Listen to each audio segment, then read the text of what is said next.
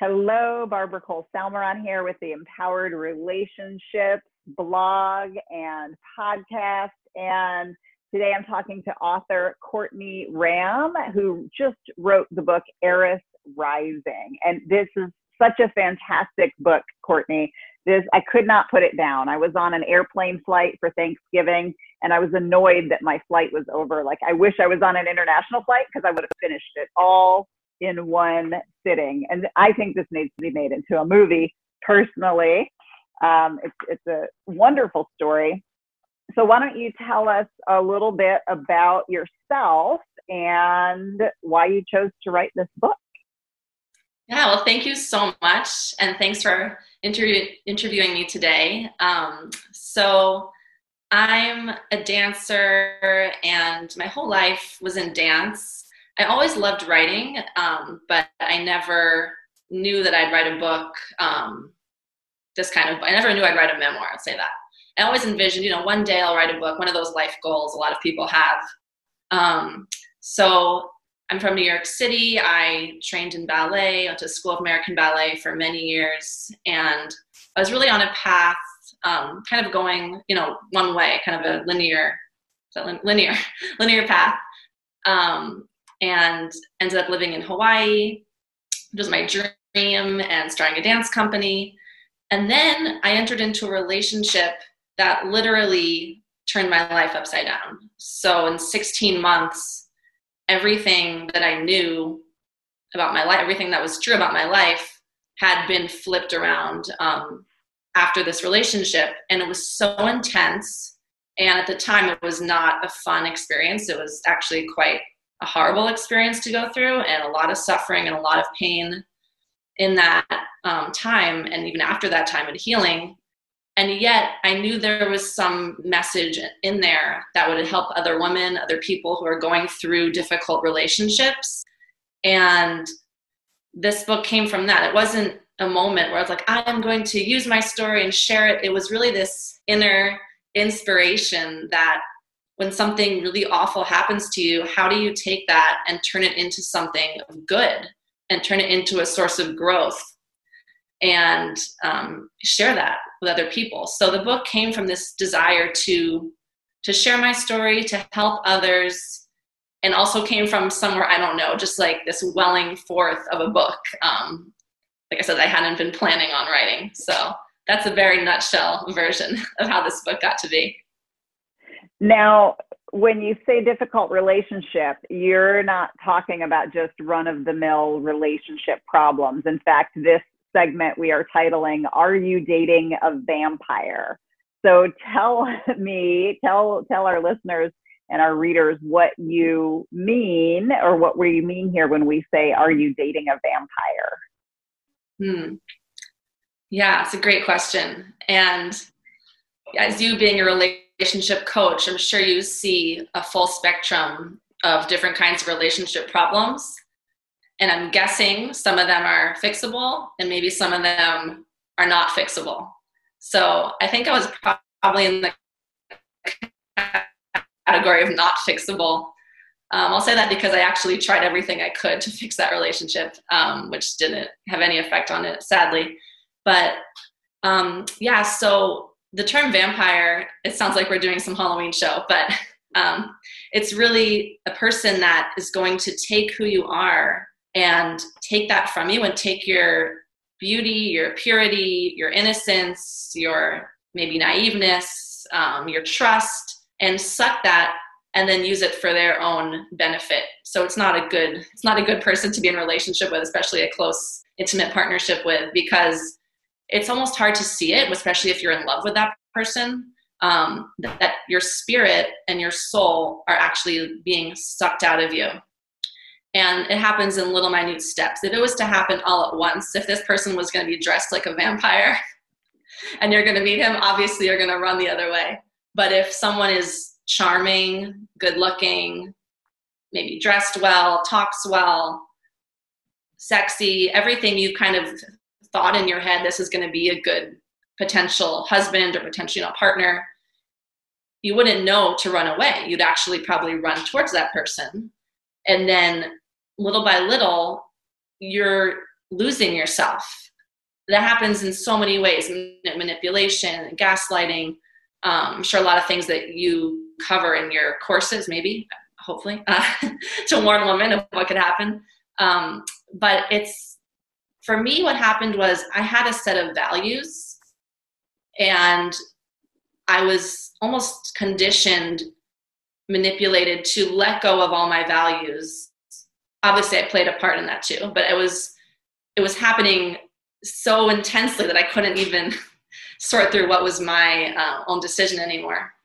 But giving away of my values to please someone else to such an extreme that after 16 months there was nothing left of really who I was anymore and I was just like a shell of shell of a person trying to save an unsavable relationship. If you want me to give examples, let me know if that's too um, you know philosophical. well, and so I, I, do help women and coach women on on leaving what we would call unhealthy relationships or these vampire relationships where um, and I, I, coach men as well uh, when we're in a relationship with someone who just keeps taking these bites out of us. Like like you say your your values start to erode you. You're not in alignment with your true self because the people that we're talking about in this instance, and from what I gather from reading your book, and I am not a psychotherapist, however, I do have experience with sociopaths and extreme narcissists. And I've done a lot of studying on this. And those are people that there is no cure. They they are missing connections in parts of their brain that would allow them to feel remorse and empathy for other people and that would allow them to uh, decipher between good and bad, right and wrong, and make better decisions. So sociopaths and extreme narcissists are missing some of those some of those functions that we all normally have and therefore they end up being man- master manipulators and so just like you said they're very charming very charismatic they will tell you everything that you want to hear right? Uh, even though it's not the truth. So this is your your proverbial sheep in, uh, or sorry, wolf in sheep's clothing. That's that's these guys. Um, so are so were there any specific signs that you can share with us if someone's wondering if they're in a relationship with a vampire? Any specific things that they could be looking out for? Yes, definitely. Um, well, first I'll say, read my book. You can read it on a plane in a few days um, because I'm going to share some with you today. But the story of how to get, how I just got sucked into that and how it really could happen to anyone. That's the plot of my book. I mean, true, true story, plot of my book, um, and how I left that situation and, healed from that. Um, but right away, there was an inconsistency between words and actions. And that started in the very beginning and that went till the end and beyond the end, even with continued communication um, when the relationship was even over. So, like saying one thing, yet actions being 100% the opposite. It started off, you know, very with dating, something like, oh, I'll come to your performance next week and doesn't show up. Okay, you know, it's fine then like three times of that, four times of that. Oh, I'll come to this, I'll come to that. Okay, so it was like those were very early signs, not nothing like heartbreaking, right, about that yet. But then when that goes on and you're having children with this person and you're living together and you expect things they say to be true and they go and do the opposite and then somehow it's turned around and you're blamed for it. So it's like, wait a second. And when that's happening hundreds, maybe thousands of times, you start to go crazy. You start to think, wait, is he crazy? Am I crazy? I thought, I mean, I'll give that first example the missed performances. That's actually in the book because it was very early on. And um, in the end, I was actually blamed for that. Well, you're, you're putting out emotional flakiness, and I'm just responding to that. And I was like, oh, that sounds a little out there. But it's those kind of, it started off, you know, pretty um, not on a huge level, but then it escalated and those are things to look out for. Am I, is someone saying something, doing the complete opposite, and then telling me I'm to blame? Like that doesn't make any sense. And it's having people like Barbara, um, like coaches who are gonna, or people and coaches or people in your life that are gonna speak truth to you and just kind of mirror back to you what's happening. That's gonna help you realize that because it's so hard when you're sucked in those relationships. Another thing that happens is they'll cut you off from other people. So in my case, um, my story starts in Hawaii, and we moved um, to Dallas, Texas when I was six and a half months pregnant, leaving behind an entire community. So I was taken from my support system. And that's a tactic. How do you isolate this person from all sources of support so that they can't be going out making friends, telling their story, you know, like friends do, like telling about their lives, getting, you know, advice? Um, that wasn't really an option. So isolating, um, isolating the person, you know, words and actions totally disconnected. Those are two um, red flags.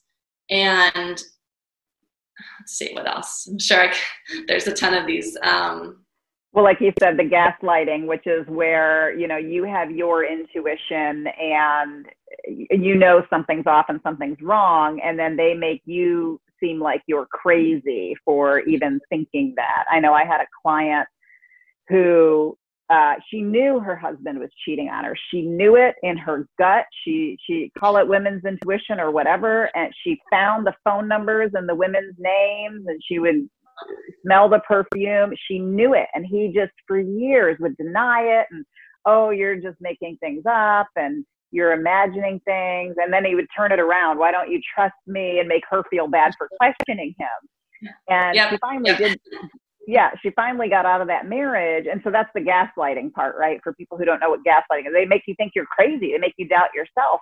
And this particular client is exactly what she said was out of everything that he did, all of the cheating, all of the lying, the worst thing that he did to her was to make her question herself and her own intuition and her own inner knowing. And it took her years to recover that because these manipulators just can can damage our self-esteem and our our self-view and our worldview to to such a degree absolutely yeah i had the same experience as your friend um, and it's it's really hard when it's coming from someone that you're in love with so my, my story is unique that it takes place in such a short period of time involving two children being born um, so it was very intense. It was like that falling in love, that rush of falling in love, and then babies, and then boom, it's over. Um, so it wasn't like, I think that's what makes my story a little different. It wasn't drawn out over five years or 10 years or 20 years, um, which would have been probably a lot easier in a sense, but a lot more damaging. Um, the damage would have been deeper, but it would have been easier to endure it if it wasn't so intense. That makes sense. Um, but yeah, definitely, I was you know, I would hear things like, well, you should go to therapy, you're paranoid, um, you don't trust me. And then you really start to think, oh my gosh, let me try harder. And then it's like this total, this energy is all messed up. Like that's, that's unhealthy, right? Like so unhealthy that how do you even straighten that out without a coach or someone not entangled in your mess, but someone outside that's a non-biased person that could really help you. So I just have to take a moment and give a brief shout out to Barbara because she is an incredible coach and she is amazing that she doesn't tell people what to do because I am a strong-willed person and when people tell me what to do, I tend to just like, okay, let me think about that. Probably not. But Barbara is such an amazing coach. I mean, life coach, relationship coach, whatever, you, every kind of coaching. I think you're like have the genetic imprint for being an amazing mm-hmm. coach. I, I honestly do. Because you help people without telling them, do this, do this, do this, do this. Because every decision has to come from the person, I think, right? That's probably probably important. Um, so you helped me so much in leaving that relationship and healing without ever saying, you know, get on the plane and go, which other people did. And it was fine, but I wasn't ready. it has to come from the person. But you have a way of coaching that shows it's like a mirror. You mirror back to someone. So yeah, Barbara's hands down um, best coach I've ever I've ever worked with. Um, not to mention we go way back as friends, so that helps. but um, Barbara is an incredible coach. Well, thank you. Thank you for that. And yeah, we actually knew each other in Hawaii. And then I moved to Dallas. And about a year later, coincidentally, you moved to Dallas and our, our friendship increased. And I remember that he also didn't want you going and having social time with me. So that's another aspect. Like he's, like you said, they isolate they isolate you from your support system, being family, friends, whatever. And um, I know he was quite endearing to your family too. Your family loved him because he could just put on this show that wasn't real. It's incredible what these manipulators can do. And you're right in that someone's not going to leave a relationship until they're entirely ready. And unfortunately, what happens for women is we try everything. We need to know before we leave a relationship that we tried everything to to make it work, you know. And then finally when a woman is ready to leave a relationship, she's she's had enough, she's tried everything.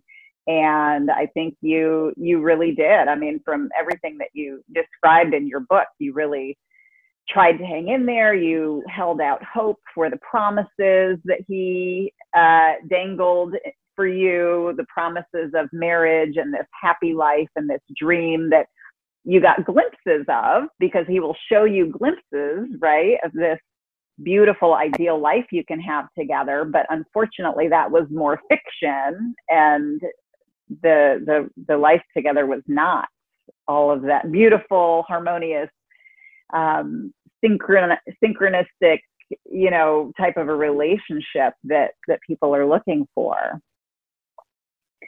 yeah. So when when did you start to get an idea that you might be in a relationship with a vampire? Well, I will say that I saw some red flags right away. Um, I started having premonitional dreams actually right in the beginning um, of things that were to come. And other, you know, the other red flags popping up. However, I was also I'm also a determined person, as I said before. Like I kind of I'm a Leo. I kind of want what I want, and no one's going to stop me. So I saw this this vision, and I saw this dream of this life I could have um, with this with this guy that I thought was perfect, and I went for it, kind of putting the red flags um, to the wayside. Which obviously I've learned my lesson now, and living through that you can never repeat those exact mistakes again um, after you go through something so intense. But so I'd say I knew, okay, so this is a tough question because I think it really took it to get pretty bad for me to realize that my soul was, was dying.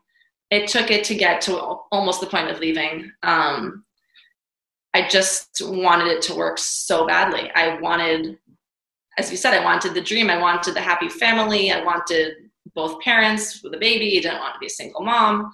I mean, there's so many things that I refused to look at the reality. And sometimes um, people would send me, you know, like text messages, like read this article. People that were looking out for me, friends, and I wouldn't want to read them. I would want to stay in my fan. Can't be true. So um, I was unwilling to see that vampire quality until I was so destroyed that I had to just, you know, it was like so obvious. Okay, like my soul is dying. This is going to be my life. I'm just going to like barely survive. Like, I mean, in my case, it was actually literally barely survive. I was escaping to people's houses for my own my baby's safe newborn safety um, out of fear of the violence that was occurring in our house. And i mean it was really a level of abuse that i had never experienced i had never witnessed. I came from a family my parents happily married um, for many many many years and still would be. My father passed away but they would still, still be happily married. And i saw that you know that dream. So it took me to get to the end, which is why I think it's so important that we're having these conversations because, especially with, um, I feel like social media and the Instagram fantasy world, um, it's like you see all these perfect couples, and like I have those pictures too, but that's that's not what was really going on, you know, like what's behind that cute selfie you're taking? Like is there like what's going on in your house? What's you know? So i feel like there's needs to be a conversation about these manipulators and these vampires because there's they're too common. And women get sucked in they get thrown out they try to move on and it's like they never really knew what happened to them. Um, in my case there's two children and then a book so there's more you know introspection on it and we're having this conversation today.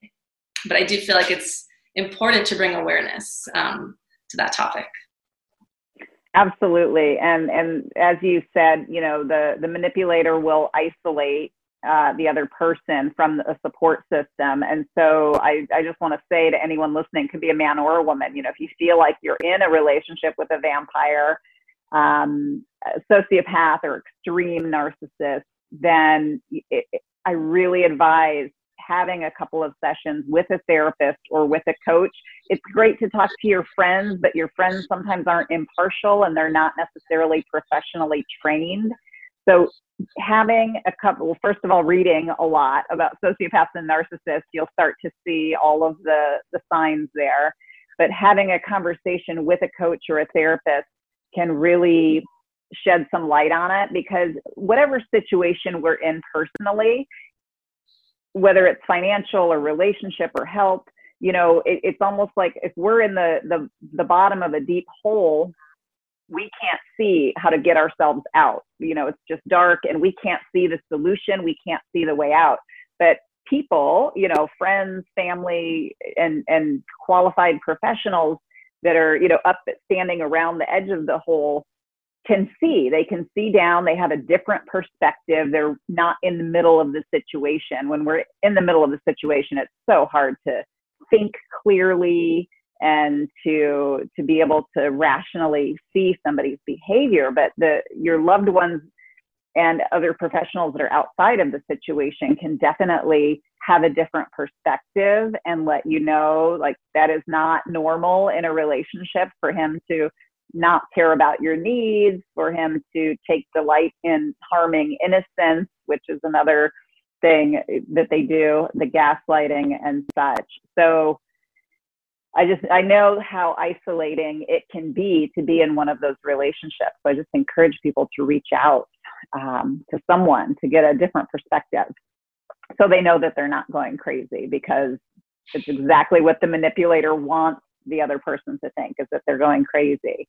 Well, going off of what you're saying in terms of um, leaving those relationships, a support system is is necessary. So the temptation to go back to those relationships, no matter how toxic or unhealthy or abusive um, they are, is extreme. Like, I think most people, I read a statist, statistic somewhere, um, most people that leave relationships like that end up going back because it's too hard. It's like a drug addiction. It's how do you, how do you really break that bond with someone who you know there's something called trauma bonding it's actually a more intense kind of bonding than a healthy relationship when someone's harmed you either psychologically emotionally in any way um, that extreme release of adrenaline and then the subsequent oxytocin when you guys you know guys make up an hour later a day later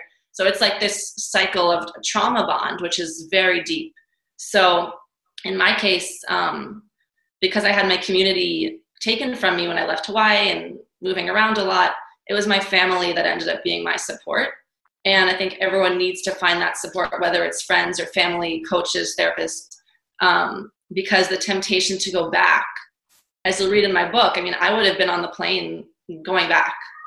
The new baby, you know, five month old, pregnant. How could you not go back? And I remember sitting in my therapist's office, and she's like, you know what? You're right it'd be easier for you to go back. But in the long run, it's going to be so much harder for you. So it was, I, I really, that was so hard to swallow, but I was glad she at least acknowledged what I was feeling was like, it would be easier to, to, to not leave. But yeah, what are you, what is the damage to your soul? What is the damage to your spirit? And then what, what is your lesson out of this? Like, can you grow? Can you become empowered? Can you find that self worth that you realize on a deep level that you don't deserve that. You know, you deserve so much better, and there will be someone better. And can you be okay being alone without that partner? I'm, I'm getting all like philosophical, but um, a lot of people have to leave narcissists with children. And the coach said to me, she said, no dad is better than like a bad dad or an abusive dad. And I was like, really? really? Like, really? It's okay? Because I was so worried about that. Um, but then I was like, you know, even my baby's first few months, witnessing all the yelling, witnessing all the abuse um, in our house. Like, she was a few months, but it was going in there, it was seeping into her. And yeah, it's better that they're not getting that. Sure, they'll miss out on some other things, but you have to weigh the options, you know, like so anyway um, I, a lot of people are in this situation with children i've heard from a lot of them i get messages on social media a lot people that have read my book and they want to leave but they have these kids maybe three kids and it's like what do you do well what is your soul telling you to do and what are the consequences of staying you know yeah leaving is going to be hard but what is it going to do to you to stay in that like is that going to and that's something you asked me, actually, I have to say. I'm having a flashback. You asked me something like that um, um, one of those walks, and I was like, whoa, Barbara. I remember that. I remember asking you two questions. The one was if nothing changes, if he continues his behaviors towards you and the suspected stuff or confirmed stuff with other women, and, and I said, if, if nothing changes, because the way I saw him, he was not going to change who he was and uh, I said, if nothing changes, are you going to be happy with this being in this relationship for years and years? And of course, your answer was no, because you were hoping for a lot of changes, as any sane person would. And then the second question was, you know, is it going to be okay for your kids to have a view of this is what a relationship is about? Because when children witness this, you know, our first eight years from conception to eight years old is when we form about 90% of our beliefs about the world and about ourselves and about relationships. And so, even little kids and infants, as they witness these interactions between their parents, they're going to see, oh, this is what's normal for a relationship. It's normal for daddy to be yelling and for mommy to be crying. And, and that's why these, it's called a cycle of abuse that gets perpetuated because then those kids as adults, even though they they might know it's not normal there's there's this imprint and there's this belief that is created at a young age and that abuse is just normal. That's that's what they saw. And so for the sake of your children's well-being and future relationships and just like i would say to anyone listening that we have to think of of the kids and breaking that cycle. And yes it, it's sucks to come from a, a broken home or a divorced home or or something like that but abuse is way worse and the kids witnessing that abuse even if he's not abusive to the children just them witnessing the abuse causes that trauma um, that can be so damaging. Yeah so absolutely. you so somehow you found the strength to leave. So what was that like and what is your life like now? So um, there was a moment where I decided to leave, and it had gotten pretty bad at that point. Um, and then after that decision, I ended up changing my mind about 50 more times, just being honest with you, um, because I was basing it off of the other person. And so he would show me he changed. And so I'd say, okay, well, I'm going to stay. And then he'd show me he didn't change. So I'd, okay, I'm going to go.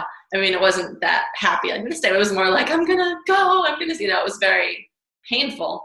And to flip flop like that was, was exhausting emotionally. Um, you know, to think I'm leaving, okay, I'm going to pack up. And then, but wait, he's just, you know, professed his love for me and bought me all this stuff. And this is it. Like he's really changed this time. So it was definitely, it wasn't one moment and that was the moment. It was one moment and then another, I'd say like two months or month of going back and forth. And in my case, um, I was continuing to go back and forth for so long that the universe stepped in and got me out of that situation.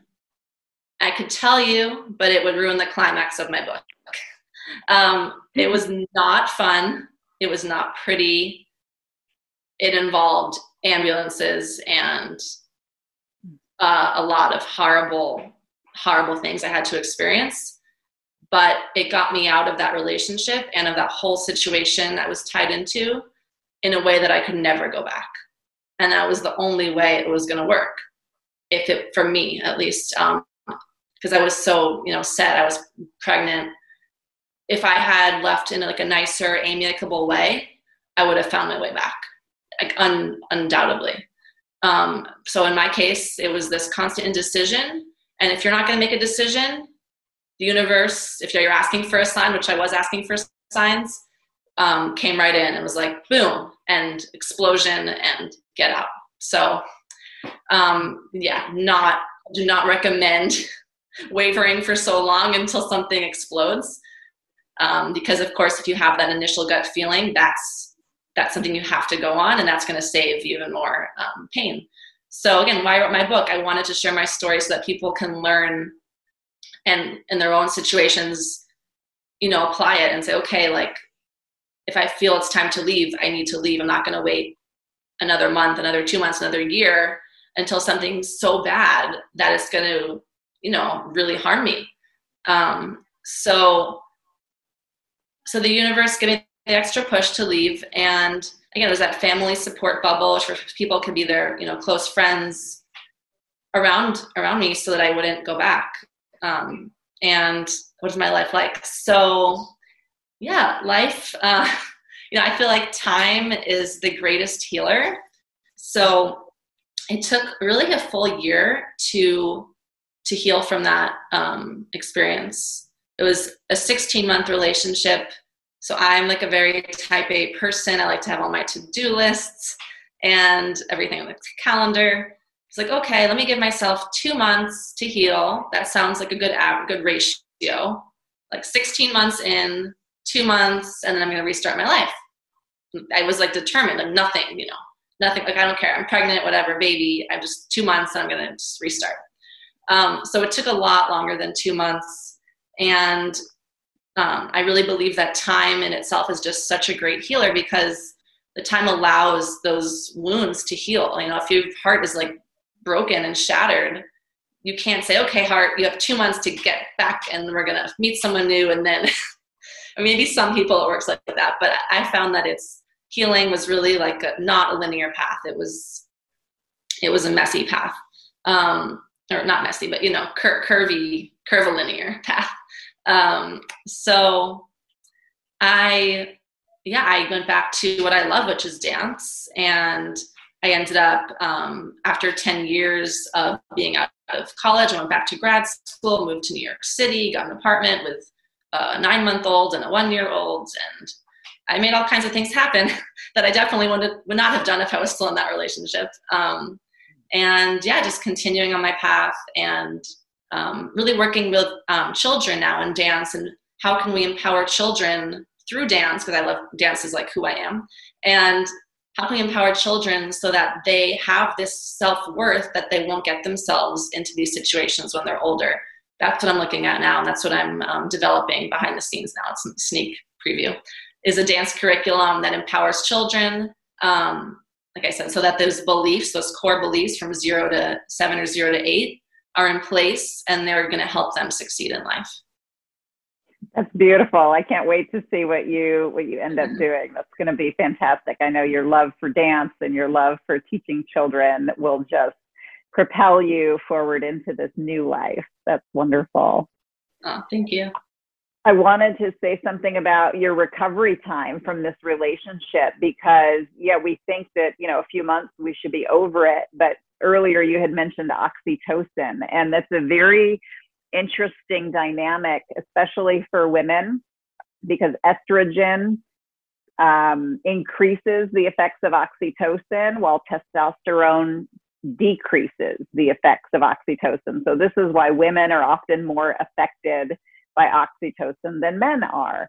And oxytocin is the bonding chemical, right? The the love hormone, and and we get a, a shot of oxytocin, a little dose of it every time we're with the person. Really, every time we see their name come up on our phone or we see a picture of them. And one of the mentors I've studied with has said, when we are in love with someone, the effects of oxytocin will last for a year or even two years. And so, what she recommended was we have to go two years without seeing their name, seeing their face, because every time they pop up in our field of vision, we're getting another oxytocin shot, which is deepening that bond or keeping that bond connected. And so, did you find that to be true that you had to withdraw from mm-hmm. seeing what he was up to? Oh my God, absolutely. And you did give me that advice. I, I remember a phone call back uh, years ago where you said, you need to, you need to do this. I mean, you didn't tell me you need to, but you, you advised me. Um, and I mean, it's hard if someone's dealing with like a legal custody thing with kids and, you know, there's, there's things that could make that more challenging. In that case, I'd say like get a really good lawyer and kind of step out um, so that you can heal. Um, so yes, absolutely. And I've even heard um, you can get allergic to someone's name or like a, you know, like it's actually can produce um, a physical reaction, which I noticed. So what I found that right away, um, you know, any kind of like searching the person or anything, I would start to get sweaty palms. My heart would start to race. Um, and it would affect me for like two days. And it was like devastating. I, you know, I had two babies to care for. I couldn't like be in those cycles again. So yeah, I had to cut cut out completely. And for me, um, a couple years later, going back to school and being back into student mode was just a great way to completely like you know changing your life in some way to get that person out was something I needed to do. Or even just you know going back to work, going back to something you love, going back to a hobby or a passion. Um, so you have something else for your brain to like dwell on versus um, that old scenario that you were in. So, yeah, I definitely experienced everything you just said about the, those oxytocin hits and the physical reaction, would, the adverse physical reaction I would have, um, which made it even more important to make sure those reminders were removed as much as I could possibly limit them, which was for most part everything, which is what allowed me to heal and then of course I had to write the book because I felt this, you know, to write the book. And I was like, okay, so I need to go like write about all this. like I just like I thought this is the past.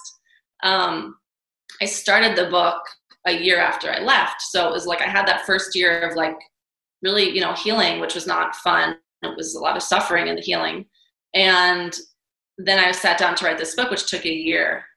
Um, but for me, writing was actually healing and it allowed me to see my situation differently because I had only been in it. I hadn't like just you know really described it or written and it also allowing you know a new art form. So dance is like an art form and then writing is an art form. So it's like finding a new expression.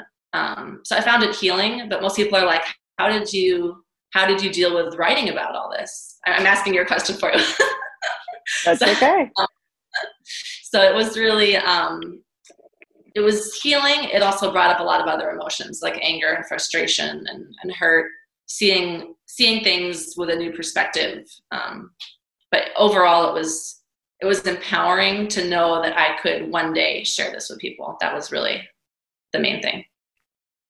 I've heard that that writing someone's story can be very healing and very cathartic. And you know, yes, all of those emotions are going to come up, and unfortunately, we have to go through those emotions to feel them they say to heal it you got to feel it you know and we try all sorts of things to avoid feeling however in the end you know until we really feel and resolve those emotions and forgive ourselves then it's still going to have some sort of power over us and i love your suggestion about or what you what you happen to do is brilliant finding something else to focus on, especially something that you love. So whether it's going back to school for something that you love or getting involved again with hobbies and friends and groups like really because there is going to be a, a, a lost love to some degree. And so replacing that with something else, something healthier. So you're not just sitting around all day thinking about him, right?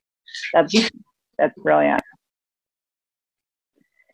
Any final thoughts on this? I just want to say I've got the book here. I love it. And, um, it's definitely a page turner and i think this should be made into a movie and i know we can get this on amazon right yep it's on amazon um, we can include the link so you guys can just click yep. on that and yeah um, well, I just think it's interesting, Barbara, that our our connection has come in such a full circle. Meeting you, playing the gong in Hawaii, and then um, knowing you in Dallas and then knowing you when we're not living in the same place, but we're still very connected. So I think it's it's just interesting. Your business, your, your company is called Empowered Relationships, right? Right. Yeah. and um, my book, you know, my my whole thing in my book was I really wanted to empower women to to leave those relationships or to you know find their own strength within. So I do feel like there's I'm, I'm, I'm flipping it around and I'm asking you a question. um, so like, does a person have to be empowered to be in an empowered relationship? Is that, is that a prerequisite? Do you need two? Does it take two? well, it's interesting because a lot of people would say it takes two and sometimes sometimes it does however the the the material and the tools that I teach with my students and my coaching clients allows people in healthy relationships. So my material does not apply to people who are vampires because there is no fixing them. The advice is run the other way as fast as you can. But when it, we're talking about a healthy relationship, one person making a change, for example, you know, showing appreciation to their partner instead of criticism can start to change the dynamic of the relationship because when one person shows up differently, then they can bring out the best in their partner. So I have a I had a history of bringing out the worst in my partners. I was a hot mess in relationships. And then I learned how to interact with men differently and I created a totally different outcome in my marriage and we just celebrated 5 years together. So I had to change how I was relating to men in relationships in order to bring out the best in them instead of the worst. So in that case, it only takes one. However, it is with the hope that the person will see the efforts and and create a, a stronger, more empowered relationship for both people. Mm-hmm. That's beautiful. Yes, it's true. It takes it takes two healthy people, right, to have to have a healthy relationship. I love that advice. Turn around and run as fast as you can.